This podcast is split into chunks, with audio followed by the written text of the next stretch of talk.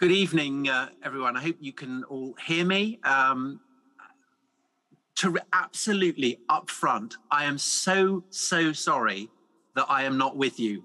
The title of this conference is Hope for a Weary World. And perhaps one thing that you might hope for is that a speaker, if he's invited, would actually be able to get to New York. Uh, and I have signally failed to do that. So that is why um, I am currently sitting in my brother's study in the heart of the um, English countryside, looking, uh, I, if I look anything like I do on the Zoom screen, looking a bit like a kind of ghost in a, a sepia faded um, photograph. Um, and I thought I would begin by telling you how and why it is that I failed to come to New York for this wonderful conference. Um, and I'm guessing that the, that the title of this conference, Hope for a Weary World, reflects the fact that over the past few years, the world collectively has been through some quite bad times. And the reason that I'm not with you is part of the ripple effect of that kind of the, the, the convulsive circumstances that the world has been through recently. Because um, to come to the United States from Britain, um, you fill out a visa waiver form, which means that you don't need to apply for a visa. And it's a very easy standard form. I've done it many, many times.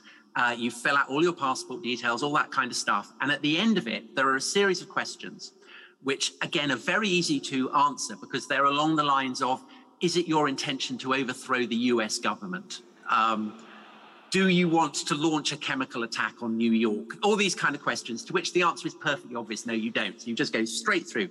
This time round, for the first time, there was an additional question, which was Have you been to Iraq in the past 10 years? And unfortunately, I had. And I thought, Oh no. And I said, Yes, I have. And the, and, and the statement came up you cannot apply for the visa waiver scheme. You have to apply for a visa. And I only had two days and I was not going to be able to get it. So that's the reason that I'm not here. Now, this this law I, I, found out came in in um, 2016. It was part of Donald Trump's package of measures that he introduced um, when he first became president. And I can only apologize for the fact that I was not aware of it. Now, in a sense, this is a first world problem.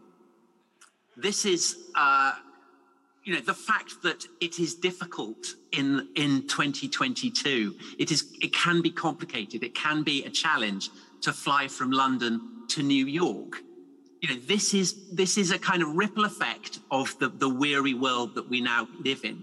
But we have it so easy compared to people who live in infinitely more terrible circumstances and who have been through experiences infinitely more horrific, infinitely more upsetting than anything that we in the prosperous West has been through, even through the past two years. Because the reason that I went, to, I was in Iraq, was I was making a film for British TV about the Islamic State, so ISIS, um, and specifically why it was that they had targeted for persecution when they invaded northern Iraq um, two communities Christians and the Yazidis. And the Yazidis, I'm sure most of you will know, but maybe, maybe some of you don't, uh, are a, a religious minority who were targeted by ISIS with particular cruelty. And you all know how cruel ISIS were in the people they, towards people they didn't like. The Yazidis were the particular object of their hatred. And this is because the Islamic State viewed the Yazidis not just as pagans, but as devil worshippers, entirely unfairly. But this meant that when they moved into a city called Sinjar, they killed many of the men, indeed crucified some of them, and they enslaved the women. And we went there to find out why it was that they'd done that. Uh, and we went to Sinjar a couple of weeks after the Kurds had recaptured the city from the Islamic State. But while the Islamic State were, uh, they're about a mile away across kind of no man's land. So if I can get the, the screen share to work, um, I will hopefully, can you, I hope you can all see that. Um, that is what Sinjar looked like when we arrived. Um, and everywhere we went, there were marks of the suffering that the Islamic State had visited on the people who lived there. So, this, for instance, is uh, that the writing on the wall is Yazidi. It's signaling that this is a Yazidi house and therefore to be targeted. As you can see, it's been set on fire, looted. Who knows what happened to the people who lived there? Um, and there was also in Sinjar um, a community of Christians. So we went to the church um, and this is the altar. You can see that it, it built of marble, it, it had been systematically destroyed. Um, people had used hammers, all kinds of things to demolish it. Um, this is the font. Uh, there's a, um, a, a, a bomb just in front of the font. And what made, gave a kind of extra uh, frisson of horror to this spectacle of desecration. You can see these, the, the, the, the shattered frames of, of, icons that had been smashed on the floor. Um, what gave a particular horror to this was that this church in Sinjar had been founded by Armenians who had fled the genocide in Ottoman Turkey about a century before. So, this sense of there being cycles of persecution and suffering and horror was kind of enough to to fill me with a sense of despair. Now, in Iraq, history is very, very close. It's all around. These kind of experiences, the horrors of uh, the ISIS occupation, the horrors of what happened to Christians under the Ottomans, it, it, it feels vividly close. But there are also places in Iraq where the closeness of history is even more stupefying because it reaches infinitely far back in time. So we also visited um, a monastery. Oh, hold on, sorry. Um, this is the monastery of Mar Mattai. Uh, it's looking towards Mosul, which had been occupied by the Islamic State. What you are seeing is literally the Islamic State. This is the, the land, the territory occupied by, by ISIS. And that smoke is the smoke of, of a US drone um, launching an attack. And the man standing looking out at it is a, a monk at the monastery, Father Yusuf, who welcomed us to film there. And he, throughout the experience of the Islamic State's occupation of this region, he and his brothers had stayed in the monastery. They had offered sanctuary to refugees. They had stayed there despite the danger of ISIS coming up the side of the hill and attacking them, because, as Father Yusuf said, he and his brothers were pledged if needs be, to suffer death for the sake of Christ. And when he explained his sense of commitment about to this, he talked in terms not just of past sufferings in the 20th century, he went all the way back to the time of the Mongols. You know, the, the, the, the, armies that had swept in from, from Mongolia, bringing terrible carnage to the Middle East. And the monastery had survived that. And he talked in terms of the coming of the armies of Islam, and the monastery had survived that. And he said that he was not going to be the man responsible for surrendering the monastery to the forces of horror and despair. He kept to the hope that uh, was the core of his faith, that even in the very depths of despair, there existed hope. And this was, as I'm sure you can imagine, an incredibly humbling message to hear coming as I did from, from a country where I simply couldn't begin to imagine uh, facing such dangers and staring into the heart of, of, of such misery and despair. And yet he had this incredible sense of hope. And I think that over the past couple of years in the West, perhaps a sense of that despair has come closer to us, a sense of how cruel and harsh the world can be. Um, so the war that in 2014, 2015, 2016 was being visited on northern Iraq and Syria is now it's come to, uh, to, to Europe. So here is a woman in Ukraine. There have been many incredibly moving and powerful interviews with Ukrainians. This is one that particularly struck me because this was an old woman who had lived through uh, the Second World War. Um, and she talked about her parents, how they had lived through uh, the the famines, the sufferings, the collectivizations that were forced on the Ukrainians by the communist regime. And she talked about uh, Putin's invasion in those terms. And she framed it in explicitly Christian terms, exactly as Father Yusuf did. So when she says on this, the churches were burned, these people were exiled for their faith, she is not talking about the Russian attack that's ongoing. She's talking about what the communists did in the 1920s and 1930s. And again, she is situating the sense of despair and horror that she feels in 2022 in the context of cycles and cycles and cycles of sufferings that the church in Ukraine has undergone, just as Father Yusuf had situated the sufferings of his people in the context of the, of, of the cycles of destruction visited on the Iraqi church. And it is, of course, it would be palpably incorrect to suggest that the power of Christianity in Iraq, in, in Ukraine, that the only impact that it has is to give a focus of hope to those who are suffering. Because clearly it is also the case that Christianity has the power, both for the Ukrainians and for the Russians, to motivate them in going to war. And the reason why this is particularly potent in Ukraine is that Ukraine and Crimea in particular and Kiev are the, the are the, the it, they are the centers they are holy places for both Ukrainians and Russians because it was through Crimea it was through Kiev that um, that Christianity came to the lands of the Slavs back in the 10th century. Um, this is uh, Saint Vladimir if you're Russian, Saint Volodymyr if you are Ukrainian, as in Volodymyr Zelensky. Um, and he was the Prince of Kiev, and he married the daughter of the Emperor of Constantinople, an unprecedented honor. And the agreement in exchange, the quid for, for the, the pro quo, was that he would be baptized. And so he brought his people into the fold of Christianity.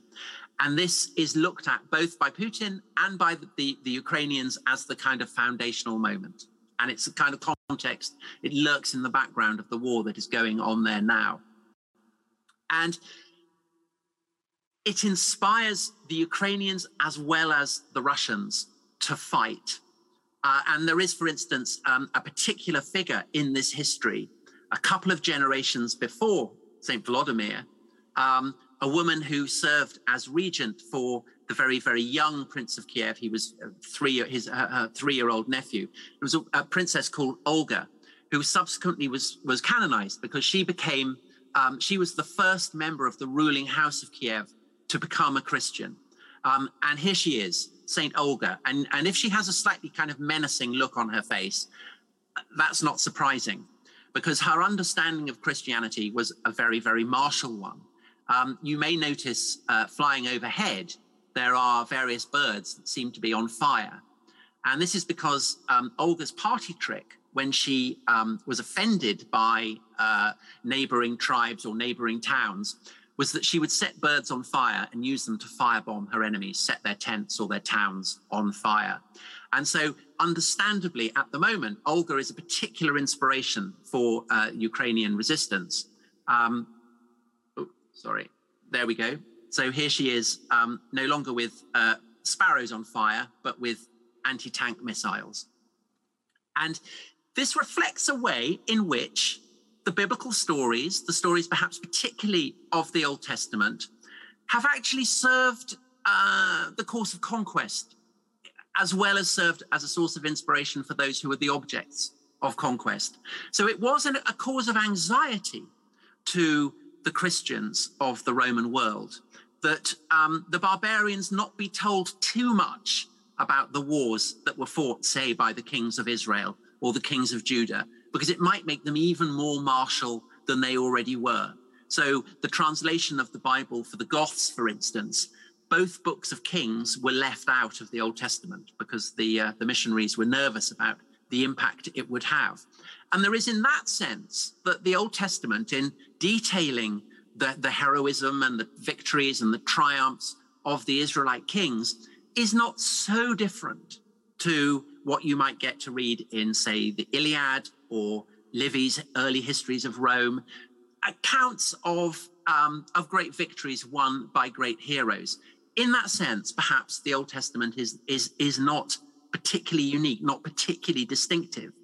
But having said that, the reason why it can provide inspiration to that old woman looking back at the decades of misery that Ukraine had suffered before the invasion is because there is actually something incredibly distinctive, incredibly unusual about the Old Testament. And that is that it has at its heart, the heart of its historical narrative, the story both of how slaves are liberated from an oppressive master, and then how a great city with a temple dedicated to the God who had brought those slaves out of Egypt is in turn besieged, attacked, and destroyed. And in the context of the theodicy, the history, the poetry of the Old Testament, the horror of the destruction of Jerusalem is something that should have annihilated the identity of the children of Israel. The horrors that are currently being visited on Ukraine by a great army sweeping out of the east. This is an echo of horrors that were visited first on the kingdom of Israel and then on the kingdom of Judah. This is a frieze illustrating um, the victory of the Assyrian army, uh, the army led by the greatest king of his age, the king of Assyria, back in the first millennium BC.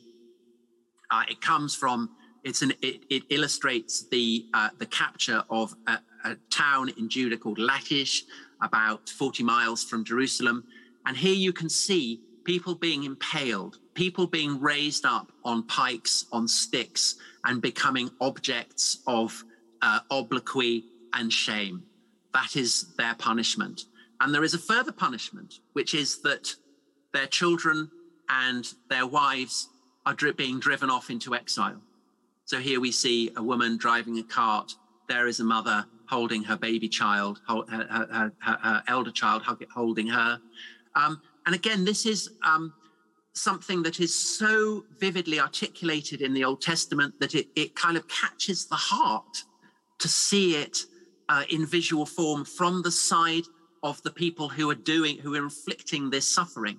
This is not a cause of shame to the Assyrians. This is a cause of victory. It's it's an, an illustration of their sense of triumph, of their victory.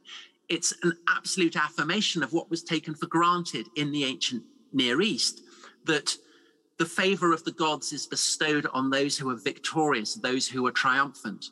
That those who suffer, there is no virtue, there is no uh, favor to be had from the gods in suffering. You're just losers, plain and simple. And that is this suffering, this sense that people, that men will be executed, that women and children will be driven into, into exile. You start to see there what the appeal of this story might be for an old woman in Ukraine who's watched this happen again and again because the transplantation of peoples that's going on now in Ukraine is something that happened again and again throughout the Stalinist period.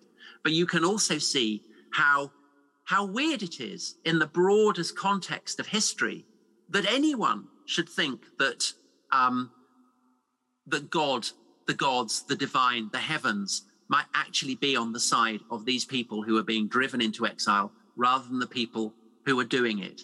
There's a sense there, I think, if you trace the history of this idea, this idea that it's the suffering, it's the victims, it's those who are the objects of the powerful who are actually God's favorites.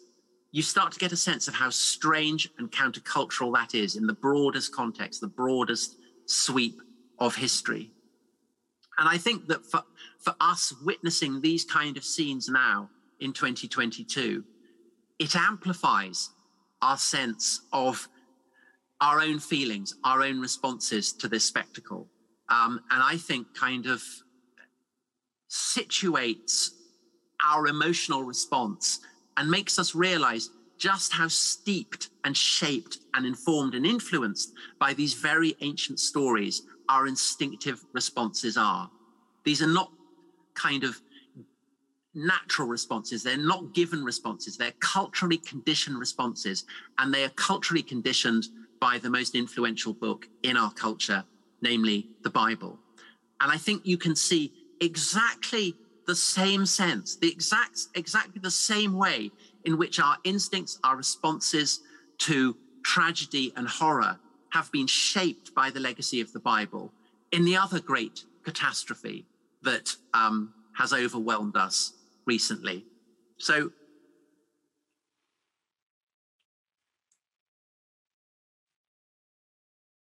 you will know, of course, that um, that in the Old Testament and then in the Book of Revelation, John's vision of the future, um, it is said that uh, terrible horsemen will wreak horrors on the world, and war, of course, is one of those. And um, its corollary, its almost inevitable corollary, famine, is another. Then, of course, there is death, the, the pale rider on his on his pale horse, and then there is a fourth horseman of the apocalypse, and that, of course, is disease. And just as um, certainly we in Europe, uh, it never crossed our minds that that that war on the scale that we're seeing in Ukraine would come to Europe.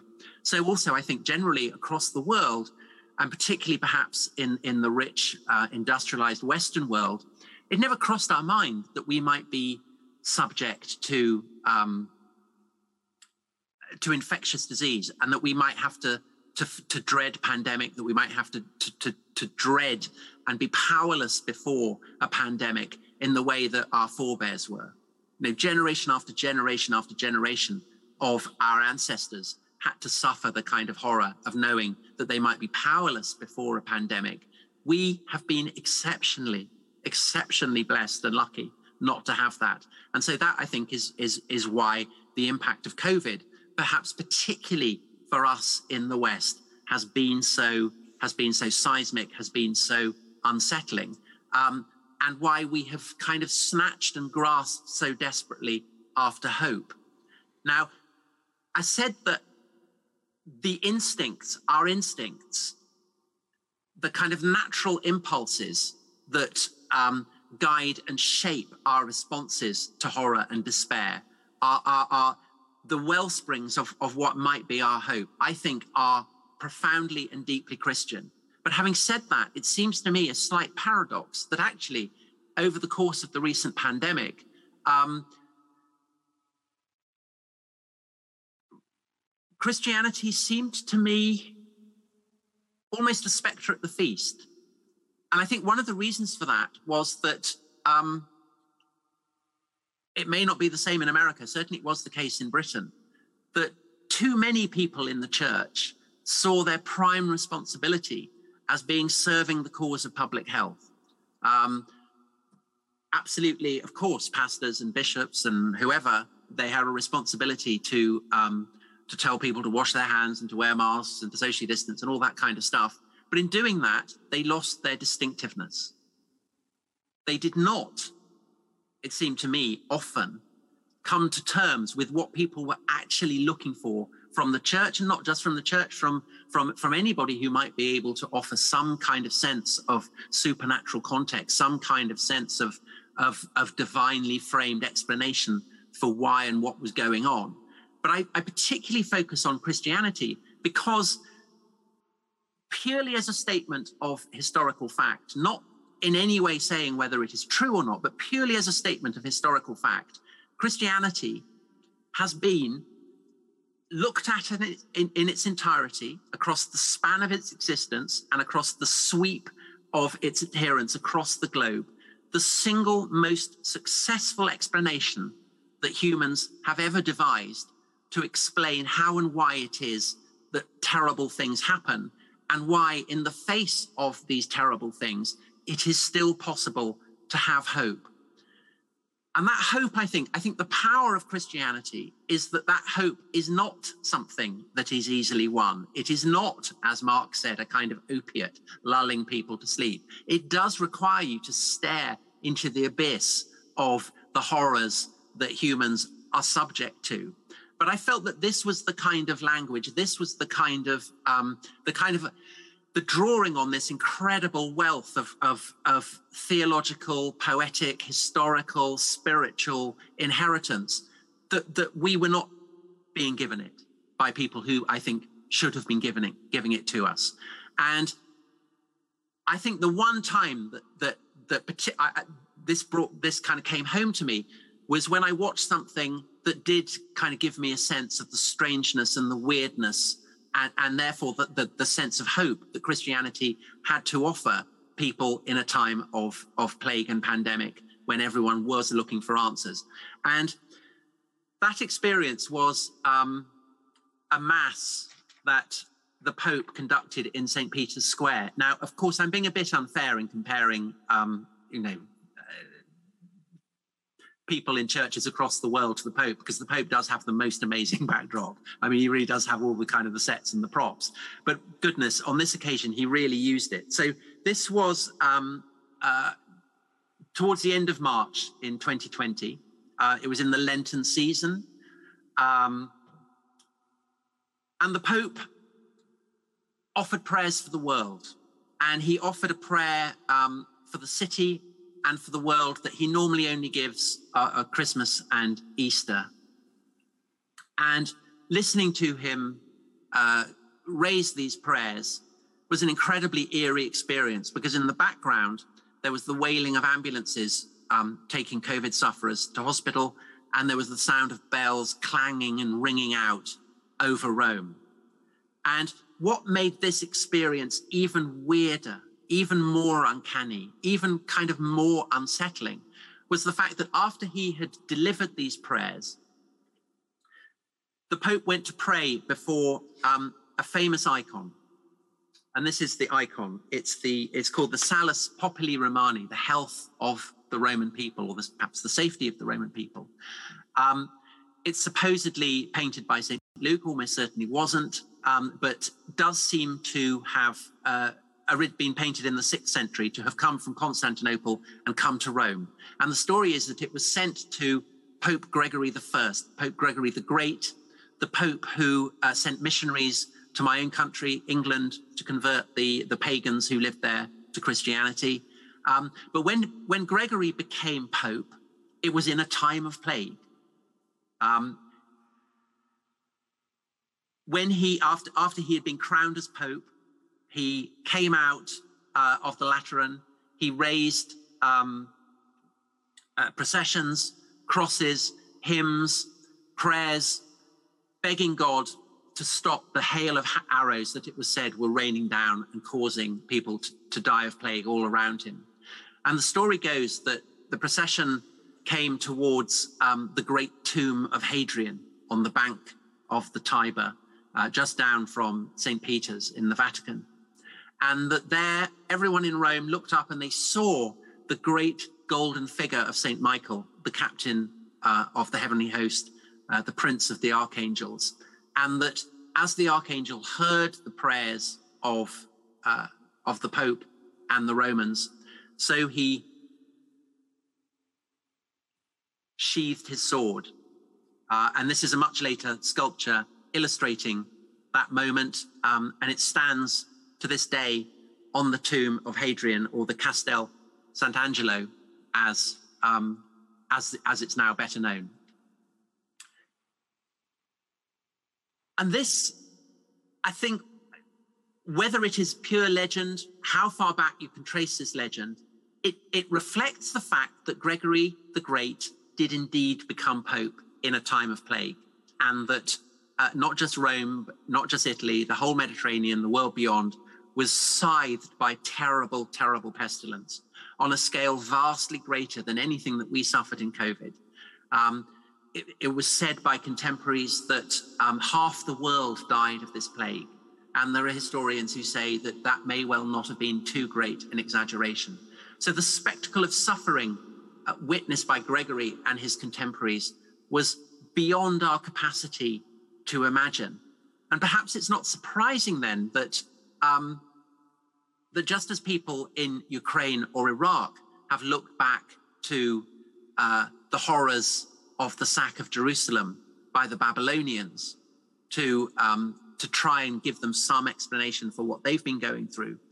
So, back in the sixth century, living through this terrible age of plague, um, Gregory wrote a great commentary on perhaps the most kind of existentially demanding of all the books in the Old Testament, which is the book of Job. So, this is um, William Blake's great illustration of Satan pouring boils on Job, um, inflicting terrible suffering on him just to kind of put him to the test. And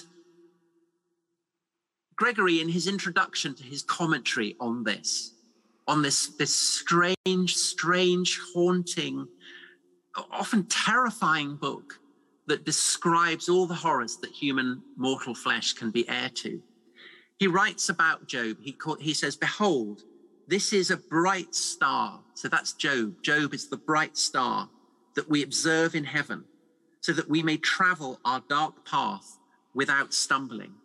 In other words, the, the vision of Job's sufferings, that is the bright star, because with that vision of suffering, there is also hope. In the end, uh, God appears, speaks out of the whirlwind, um, assures Job that in all his doings he has been right, that in his understanding of God's purposes he's been right and re- brings him back to health. And yet, of course, God doesn't bring him back totally to the way things were. His children had been killed, his children are not given back to him. And the strangeness, the weirdness of this, the sense that horror and hope, that suffering and God's purposes can coexist. This is the bright star that Gregory is talking about. And you know, this Gregory is not, to reiterate, Gregory is not writing as someone who has a kind of Pollyanna-ish understanding of this. He has stared horror and suffering in the face. So he has won the right to call Job a bright star, someone who can offer suffering humanity a sense of hope. And I think that it's this that makes the Old Testament so strange. It, it, it's this sense that hope can be won by staring into the absolute abyss of horror, that rests perhaps can be won from the extremes of weariness. And it's that understanding that has inspired two of the great cultural traditions that continue to uh, inspire people in the 21st century. And both are bred of a particularly distinctive experience of suffering that was um, visited on the people of the former kingdom of Judah. It had become the Roman province of Judea in the first century AD. Now, the first of these traditions, of course, is the Jewish one. Um, and that was prompted by another sacking of Jerusalem, another burning of the temple. Just as the Babylonians had done it, so in AD 70, the Romans did it. And this is an illustration from the arch raised in the heart of Rome by Titus, the general responsible for the sack of Jerusalem and the burning of the temple, carrying the great treasures of the temple. And this, of course, for Jews was a horror beyond all imaginable horrors. And it was so devastating, so utterly incomprehensible that it persuaded many of them to give up their hope in God altogether, uh, to apostatize, to abandon any conviction that there was any meaning that could be found in the scriptures and in their, their, their traditional faith in their God. But equally, there were other Jews, of whom the rabbis became the most prominent, who gazed into the Old Testament and found there in the record of what had happened to Jerusalem at the hands of the Babylonians the reassurance that there was hope to be wrung from this devastating, miserable experience that they had gone through at the hands of the Romans. And that though the temple had gone, scriptures remained, the rituals remained. It was possible to resurrect their traditions from the dark midnight that the sack of Jerusalem represented for them. And that sense that hope could be won from despair was something sufficient to steel the Jews through all the many, many cycles of suffering that they were destined to go through in the centuries that followed the sack of Jerusalem at the hands of the Romans. And it continues to inspire Jews to this day. But there was, of course, another experience of extreme suffering, extreme horror, extreme despair that the Roman occupation of Judea also inspired.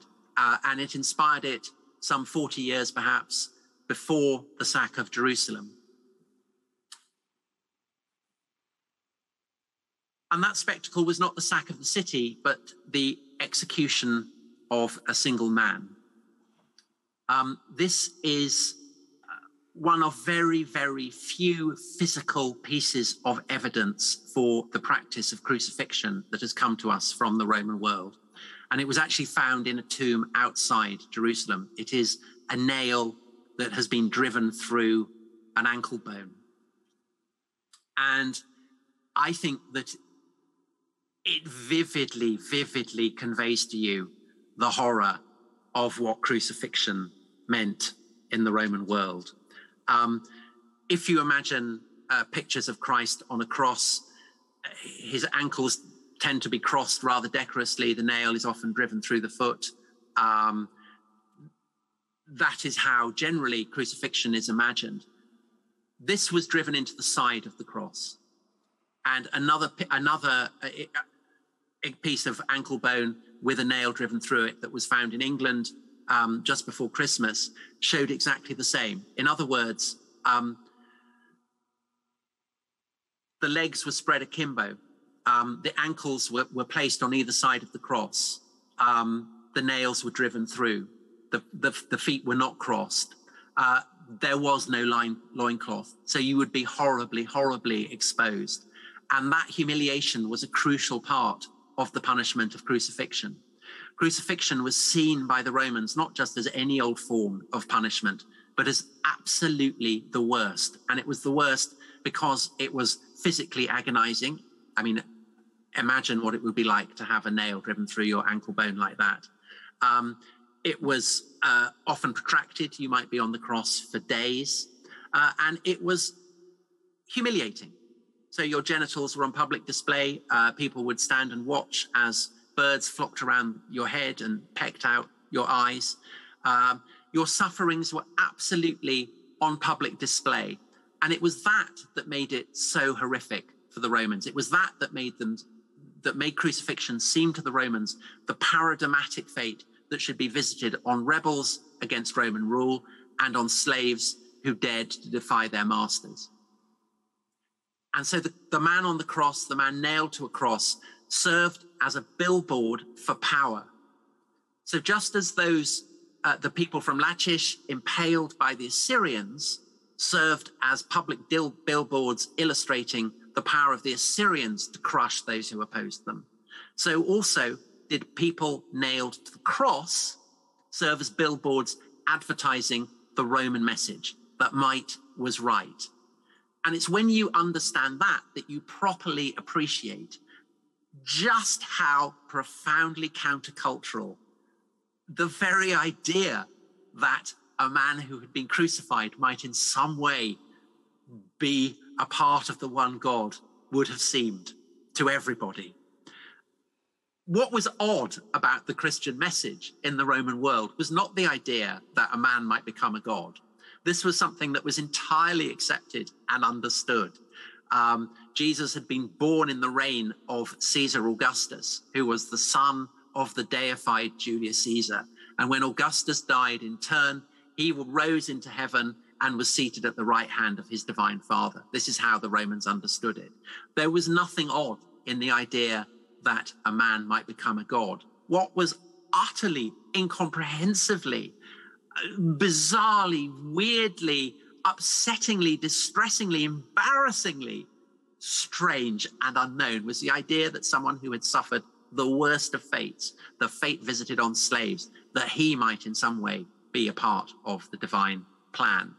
And that is why in the earliest texts we have, Paul's letters, he says that this is a stumbling block for the Jews and an object of mockery and laughter for the Greeks, for the Romans. Um, the sense of embarrassment that you get in Paul's letters about this is absolutely manifest. And yet, what is extraordinary about this is that it is that embarrassment that in Paul's letters serves for Paul to illustrate and to demonstrate the truth of what he is saying. That this is so unexpected, so odd, that in a sense, therefore, it must be true. Because otherwise, why would I be writing and telling you this? Um, and what Paul is writing for the first time, certainly in, in uh, you know, these are the oldest texts we have that, that convey this message, is that the cross, which for the Romans had been a symbol of their power, has become the very opposite. That it's become a symbol of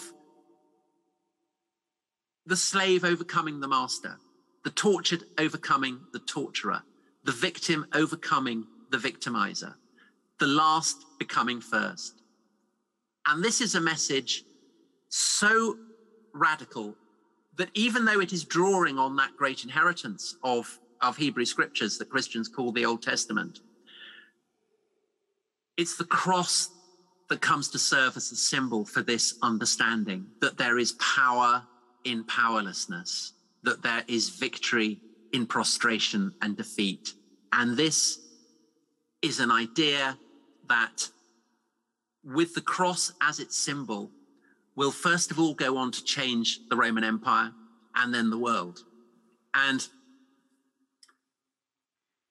I think it's a measure of, of, of, the enduring strangeness of this message that even in the fourth century, when Constantine converts to Christianity, after, of course, seeing a great cross in the sky, and he bans the practice of crucifixion, and the Roman Empire becomes Christian, and the crucified Messiah becomes a familiar, the idea of the, the crucified Messiah becomes central to debates and themes and practices across the empire. Still, even by the beginning of the fifth century, a century after Constantine's conversion, there is a reticence about illustrating it, about portraying it. People are still nervous. That kind of lingering sense of embarrassment endures. And when, sorry, when in the fifth century you do start to get portraits of Jesus on the cross, you will notice that this is not uh, transparently uh, the image of a man who is suffering horribly.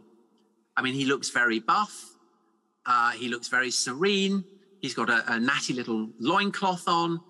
This is the look of an athlete. This is a man who has won first prize in the Olympic Games. And that look of serenity on Christ's face is something that will uh, endure in the, the Greek speaking world, the world of, of Constantinople, the world that in the long run will give Christianity to Ukraine and to Russia.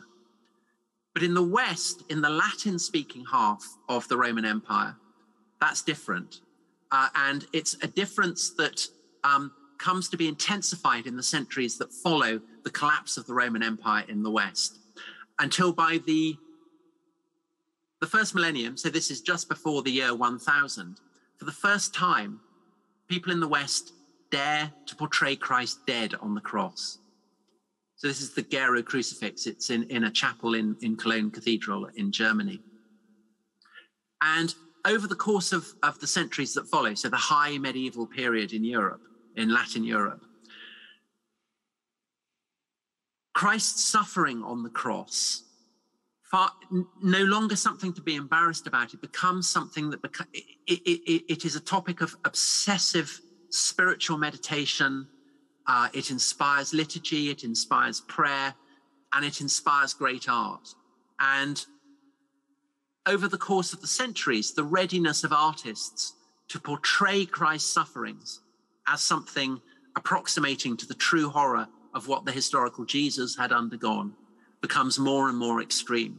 So this is an altarpiece painted in the early 16th century, just before Luther uh, nails his his um, his theses to uh, to the door in Wittenberg. And I think that there is a sense in which, oddly, this very dwelling on the suffering, this readiness to portray it, comes to anesthetize in the long run people in the West to what the crucifixion had actually meant. Over time, the cross ceases to be an instrument of torture in the imaginings of Western Christians, and it comes to be a symbol, um, a kind of physical expression of what it is to be a Christian. But people become have become desensitized to it, and I think that perhaps the measure of that is that over the past, say, 150 years, I think the person who has most radically understood and articulated the sheer strangeness of what Christianity does with the image of a dead man on a cross was articulated not by a believing Christian, but by an atheist who was perhaps the most notorious um, enemy of Christianity that's existed in the past century or so. And that's the great German philosopher Friedrich Nietzsche. And Nietzsche wrote of Christianity that to devise something which could even approach the seductive, intoxicating, anesthetizing, that word, and corrupting power of that symbol of the Holy Cross, that horrific paradox of the crucified God, that mystery of an inconceivably ultimate, most extreme cruelty and self crucifixion undertaken for the salvation of mankind. For Nietzsche, the horror of it is precisely that by valorizing the weak, by valorizing the suffering, by valorizing the man who is tortured over the strength and the power and the authority and the glory of those who had the power to nail him to the cross, the weak have been privileged over the strong. The powerless have been privileged over the powerful. And that for Nietzsche was repellent and revolting and disgusting. And that was a perspective that, of course, over the decades that followed Nietzsche's death at the beginning of the 20th century, fed into perhaps the most radically anti Christian uh, ideology that Europe had seen since the conversion uh, uh, of Constantine, and that, of course, was fascism, and its its most radical expression, um, Nazism. And the Nazis absolutely repudiated the core Christian conviction that um, that there was value in being weak and oppressed, that there was uh, a glory in suffering rather than inflicting suffering. And furthermore, of course, the Nazis also uh, scorned the um, other core Christian principle that all human beings have an inherent dignity. They did not think that. They did not think that um, Jew and Greek were one in Christ. Uh, they saw Jew and Greek as fundamentally um, opposed. And I think that in the aftermath of the Second World War and the utter defeat of Nazism, um, it was that that, in a way, resacralized the idea of um, the value of the, the, the, privilege, the privileging of the weak over the strong. Uh, the idea that in despair and misery and suffering, hope and purpose might be won. That, in a way, now we, we, we understand that message through the prism of, of the story of the Second World War, the defeat of the Nazis, perhaps for many people more than through the Christian story. And yet we only see that for Christian reasons. And it may be that one of the reasons for the decline of institutional Christianity, certainly in Europe, much less than in America, but certainly in Europe, is that the contours of that Christian story, the, the, the, the message that hope is to be wrung from utter prostration and despair, is one that is now understood in terms of our understanding of Nazi the, the, the, history of the Nazis, the atrocities that they inflicted, rather than through the cross and rather and, and, and the traditions of the crucifixion and the resurrection. But we only have that understanding of the Nazis because we're coming from a deeply, deeply Christian place. And I think that um, that as I say, the theme of this um, of this conference is is hope for a weary world. The power of the Christian story, as I think we we we, we see in Ukraine and in Iraq and in all kinds of places where people's sufferings have been vastly greater than anything that was visit, that has yet been visited on on our prosperous cities in the West. The hope for a weary world, the fact that we can gain hope from the depths of despair, is perhaps the most precious legacy that Christianity has left us. And so I would like to end by just going back to that church in Sinjar. As I say, it, it had been purposefully demolished. People had taken jackhammers to it, smashed it up, utterly desecrated it. But you will see that there is a rough cross has been erected on it. Um, and I, re- I remember from my experience going there, it, kind of surrounded by so much experience of misery and horror and suffering, that seeing that symbol there certainly gave me, dare I say, hope. I think it did give me a sense of hope, and it's it it was an understanding of hope that I have clung that I clung to throughout my um, my time in Iraq and throughout the, uh, the the the convulsive and unsettling um, and unhappy years that that the world has passed through since then. Um, and just to repeat, this is this is not a, an easily won hope.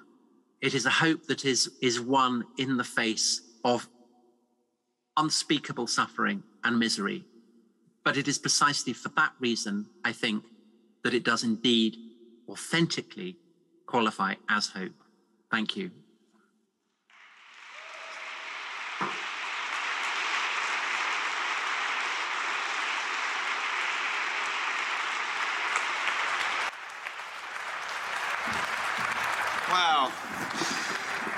Well, we uh, Tom, if you don't mind, can you hear me, Tom?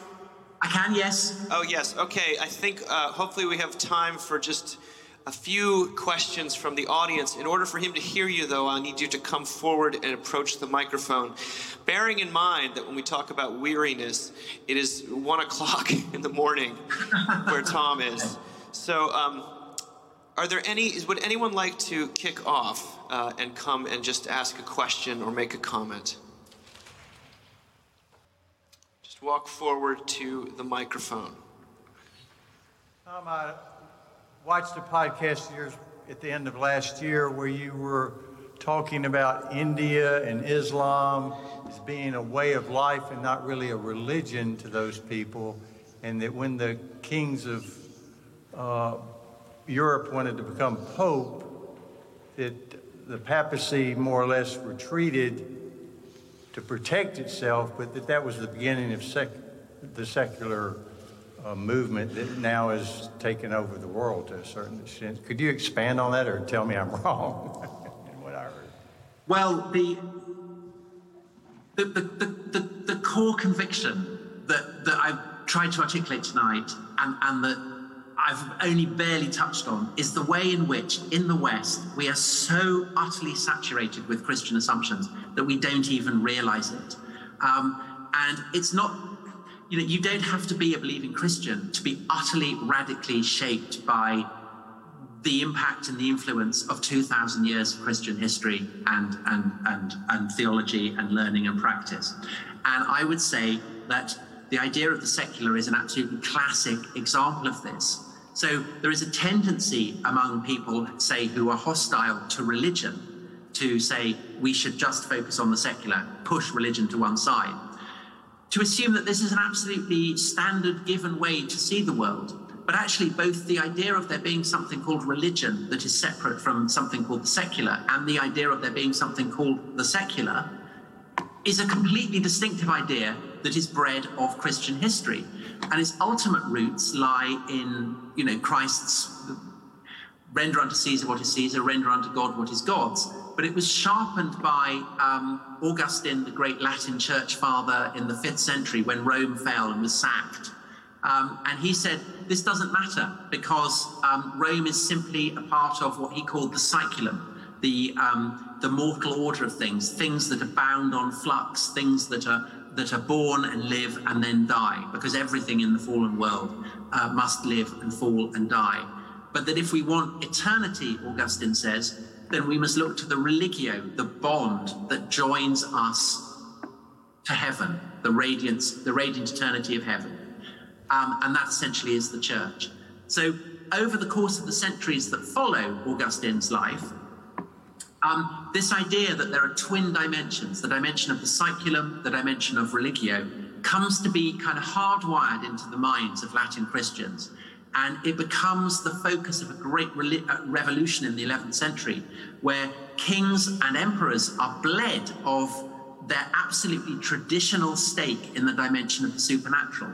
Kings and emperors in the Roman world, as, as across Eurasia, uh, indeed, as in the you know the great kingdoms of, of, of um, Mesoamerica as well, pretty much everywhere. It, it's assumed that if you have power on earth, then you have power in the dimension of the supernatural as well. As a king, you are a ruler both for mortals and in the presence of the divine. The popes say no, that, that, that is not the case, because by doing that, you are corrupting the purity of the church, which is the guardian of the religio that joins us to heaven.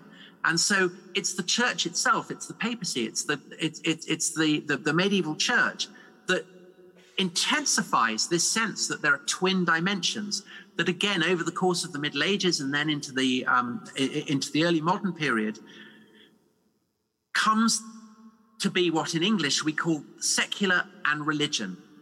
And by the time that um, europeans are going out into the world whether to, to found colonies in places like India or in the Muslim world or across, you know, the continental North America. Those Christians are taking with them the idea that there are things called the secular and there are things called religion, and they introduce it to the rest of the world.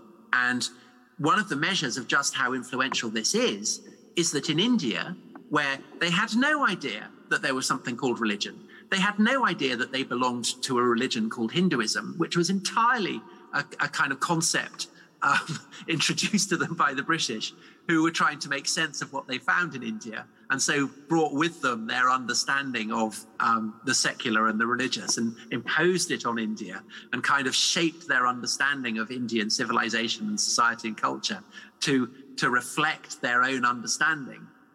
When the British left, India defined itself as a secular republic.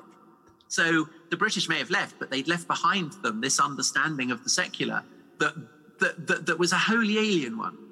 Um, and I think that part of what's happening now in India with Narendra Modi, with the idea of Hindutva, the the the um, the sense that India should be returned to a kind of purely Hindu way of organizing things, is a kind of recognition that the idea of the secular is is is a is a, an alien one. It is basically a Christian one.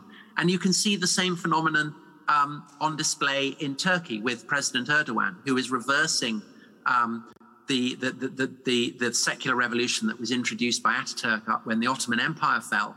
Um, and the great symbol of that, of course, is, is Hagia Sophia, the great cathedral of, of Constantinople that got turned into a mosque, um, that Ataturk then turned into a museum, and which Erdogan, um, a couple of, of years ago, turned back into a mosque. And by doing that, he was making a statement that the secular is not neutral. It's not a kind of given. It's a very, very culturally conditioned way of seeing the world. It's basically a Christian one. Um, and I think the more this happens, so the more people in the West will be brought to recognize that things that they assume are just given, just the way that things are, are in fact bred of deeply, deeply Christian assumptions. And that in a sense, to be secular is to be Christian. I mean, that's the great paradox. uh, anyone else? Well, Tom, I have a, I have a question.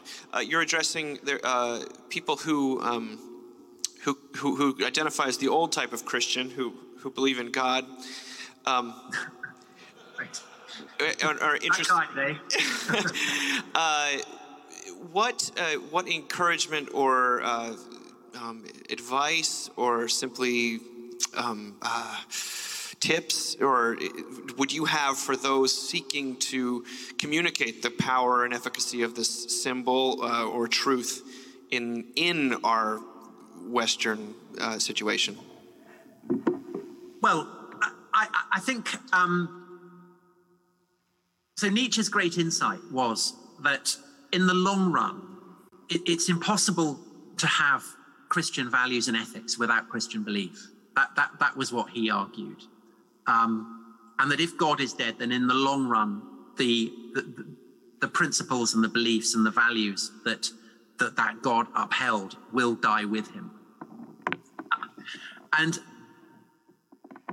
I think I think that as I said in, in talking about the Nazis, I, th- I think the way in which, um, if you like, Hitler, Hitler has become the devil, Auschwitz has become hell, the Nazis have become demons.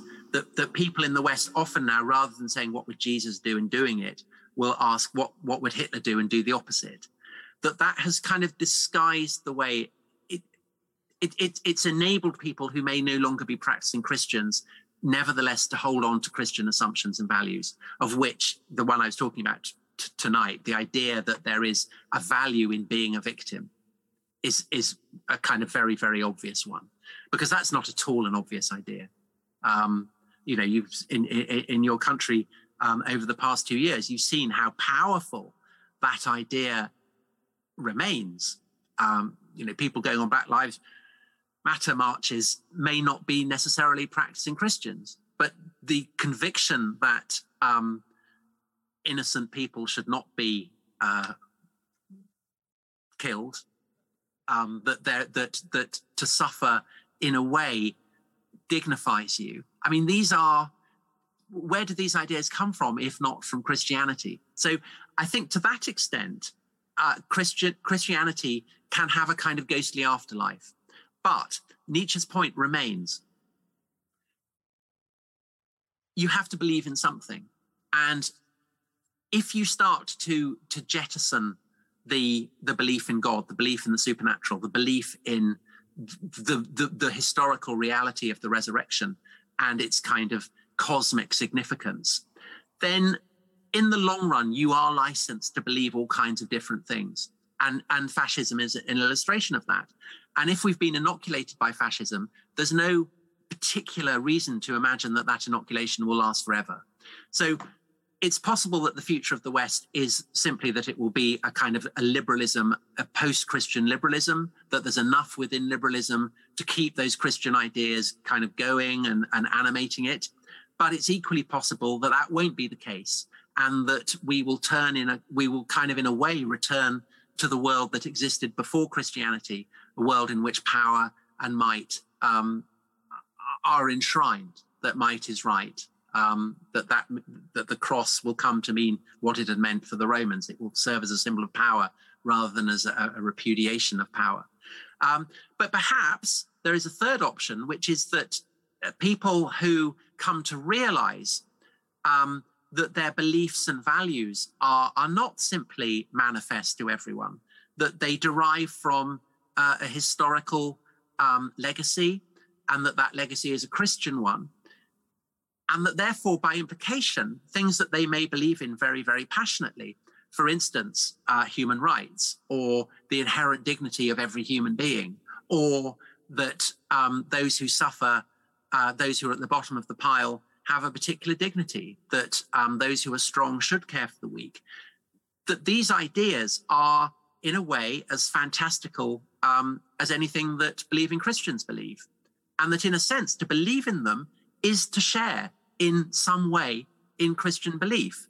And it may be that people who come to realize that and to feel that may think, well, if I want to believe in human rights, um, I may as well go the whole hog. I may may as well believe in the um, the idea that there is uh, a God in whose image all human beings were created, and who gives a dignity to every human being. Because ultimately, to believe in human rights and to believe in um, that the Lord Jesus Christ rose on the third day and ascended into heaven, they're both equally by the standards of pure rationalism fantastical. And yet people are perfectly capable of believing in human rights. Therefore, in the long run, if they want to continue to believe in human rights, they're going to have to get to grips with the fact that it's essentially a theological idea. But I think that if if the churches are going to provide succor and explanation for people who are like that, the churches cannot afford to be a kind of pale simulacrum of secular liberal society. They have to actually emphasize everything that may make them feel embarrassed in, in a liberal secular society. They have to emphasize the strangeness, the weirdness, the bizarre quality of what they believe in, because ultimately it is weird and bizarre and strange. But it's that strangeness that has animated it for 2,000 years. And I think that there is no prospect of Christianity reviving, certainly in Europe, um, and maybe in America as well, which I, i have much less um, experience of. But I think essentially, secular societies, it may be that people who are living in secular societies are going to, to acti- actively start looking for the strange and the weird. And my advice, for what it's worth, and I, I, I have no special qualification to give it, but purely for what it's worth, would be that churches should be prepared to emphasize the strangeness because I think that that is what people will, will be looking for. Well, why don't we give him one more round of applause? Thank you, Tom. Thank you so much. Thank you. And thank you for persevering and thank you for staying up this evening. And uh, we just salute you and applaud you. And, and uh, we're just so grateful this was able to transpire in some form. So, um, Godspeed. And uh, I guess the rest is history. Thank you very much. Have a good evening. Thank you. God Thank bless you. you. Bye bye.